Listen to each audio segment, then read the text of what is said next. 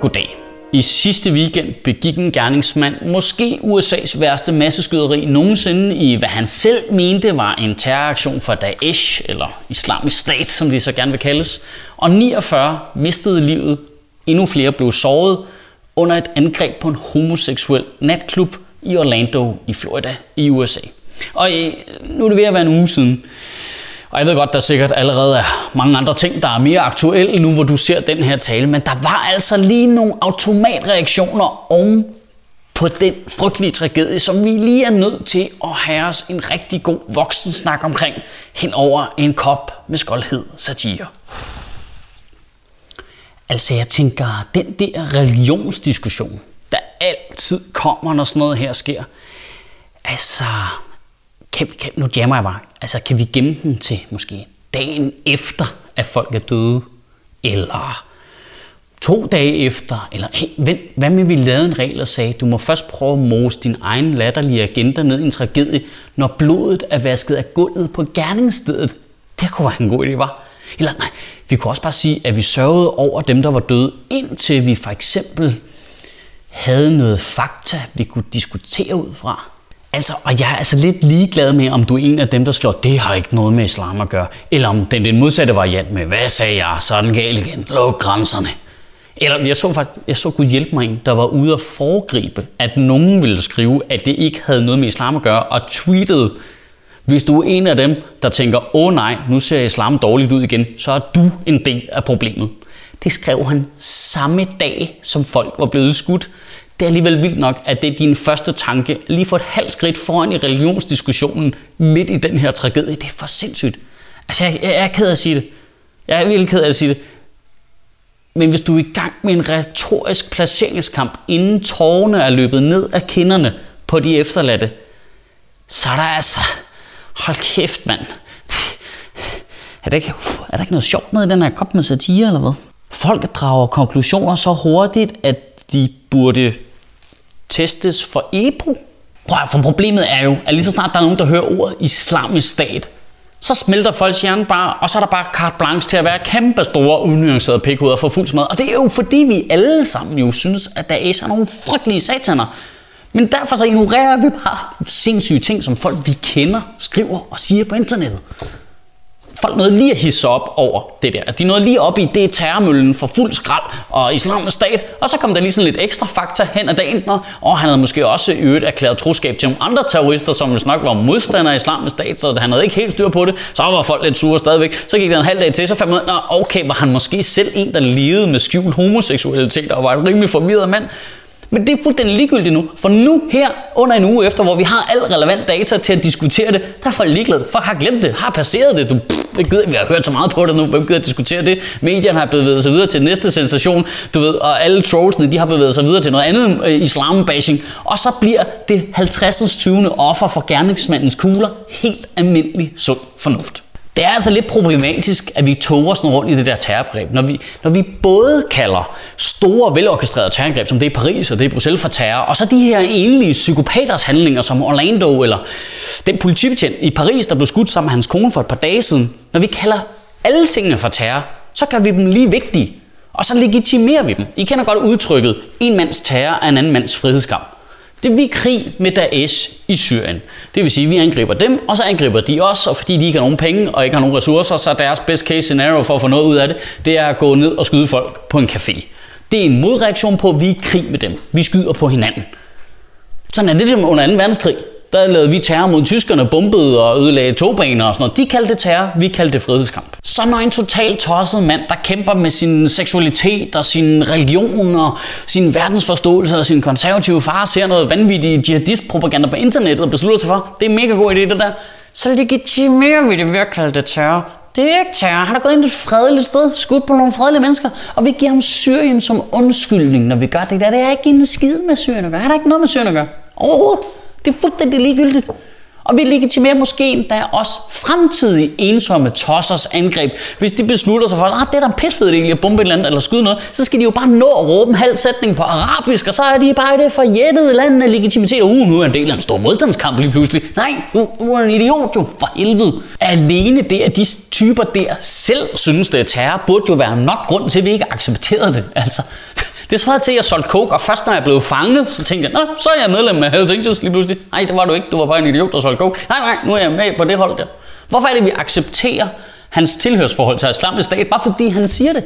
Hvis han havde sagt, at han havde slået de der homoseksuelle ihjel, fordi Trump havde sagt, at han skulle, eller CIA, eller Smølfer, eller whatever, ville vi så have troet på det? Nej, det ville vi sgu da ikke, mand. Men lige så snart det er noget med islamisk stat at gøre, så er alle bare, uh, uh, uh, så er det mega alvorligt og mega for han var en form for super sleeper slipper hemmelig agent. Det er som om, at islamisk stat det er bare sådan en helle for kæmpe store stjernepsykopater. Og så når vi hen til den værste automatreaktion af dem alle sammen, og det er mediernes villighed til at gengive Daesh's propaganda. Jeg forstår det simpelthen ikke. Det er så uhyggeligt, hvor villige vores medier er til at gengive det, vores fjender, som vi er i krig med, siger og lave deres propaganda for dem. Da S tog selvfølgelig ansvaret for Orlando-skyderiet, ligesom de tog ansvar for den politibetjent, der blev skudt i Paris, fordi det skal de. Det, det er kun i deres interesse at virke farlige og verden som spændende alt muligt, selvom de er under sygt pres i Irak og i Syrien og mister by efter by efter by. Derfor de tager, de tager ansvar for alt, hvad de overhovedet kan komme i nærheden af. Altså, de der togbruser på Fyn, det var sgu også Daesh, du. De der hike, der stemte forkert til Melodi det var Daesh. Nem idé. Genial terror fra Daesh's side. Hov, er du snublet for nylig? Gæt, hvis ansvar det var. Prøv at høre, Daesh's stærkeste våben i Danmark, det er ikke salafistiske imamer, det er fucking BT, mand. Og alle medier videregiver det bare fuldstændig ukritisk da S udsender pressemeddelelser, er det ikke vildt? De sender pressemeddelelser, som om det var et firma. Sådan, altså sådan helt rigtigt nogen, ja, vi vil gerne tage ansvaret for det og det, og bla bla bla. Uh, har du nogle spørgsmål, så henvend dig til vores kommunikationsansvarlige. What? Og de trykker det bare, ligesom alle andre pressemeddelelser for firmaer, så de copy-paster det bare direkte ind i avisen. Til bare, altså, det, må man det? Må man det, mand? Det er for vildt at gå terroristernes ærne på den måde. Jeg kan slet ikke have det inde i mig.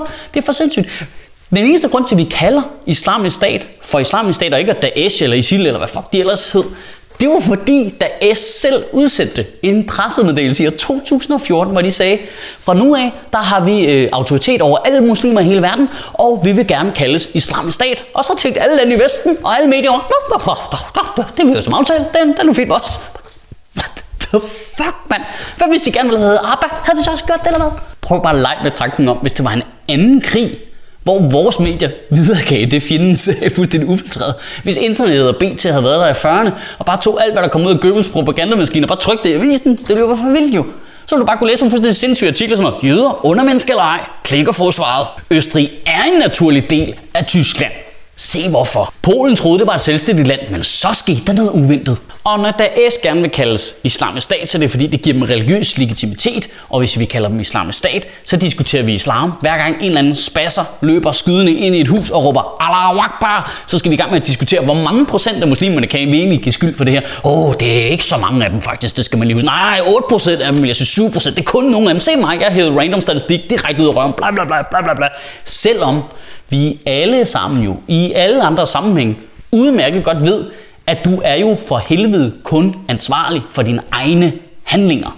Det kan jo kun være folk, der laver vold, hjælper med at lave vold og planlægger vold, der kan få skyld for vold. Det er kernen i vores samfund. Du er ansvarlig for dine egne handlinger og ikke nogen andres. Og vi er de nemmeste ofre for det der BT-islamist-propaganda. Prøv lige at overveje, hvor hurtigt vores politikere hiver begrænsninger af ytringsfriheden ud af røven på Inger Støjberg, fordi de havde set et fucking tv-program på TV2. Det kom ud fucking hurtigere end hendes frokost, mand. Det er jo sindssygt.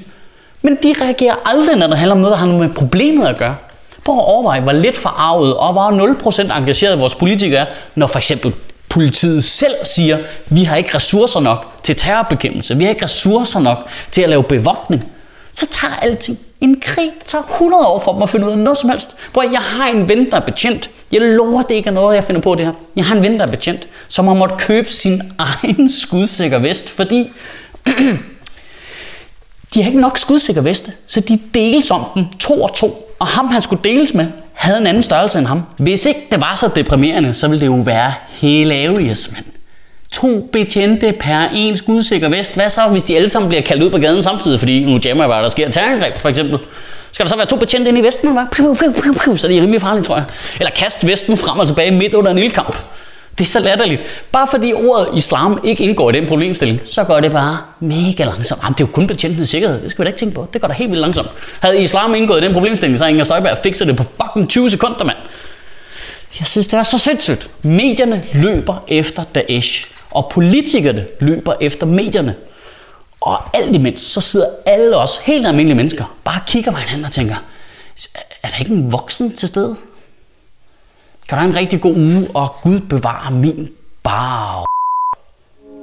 Nej, jeg så ham der gerningsmanden i Orlando, så havde han sgu også lige Omar, var. Og kæft, der er dårlig karma omkring navnet Omar efterhånden. Det var sådan Mellemøstens svar på Adolf snart.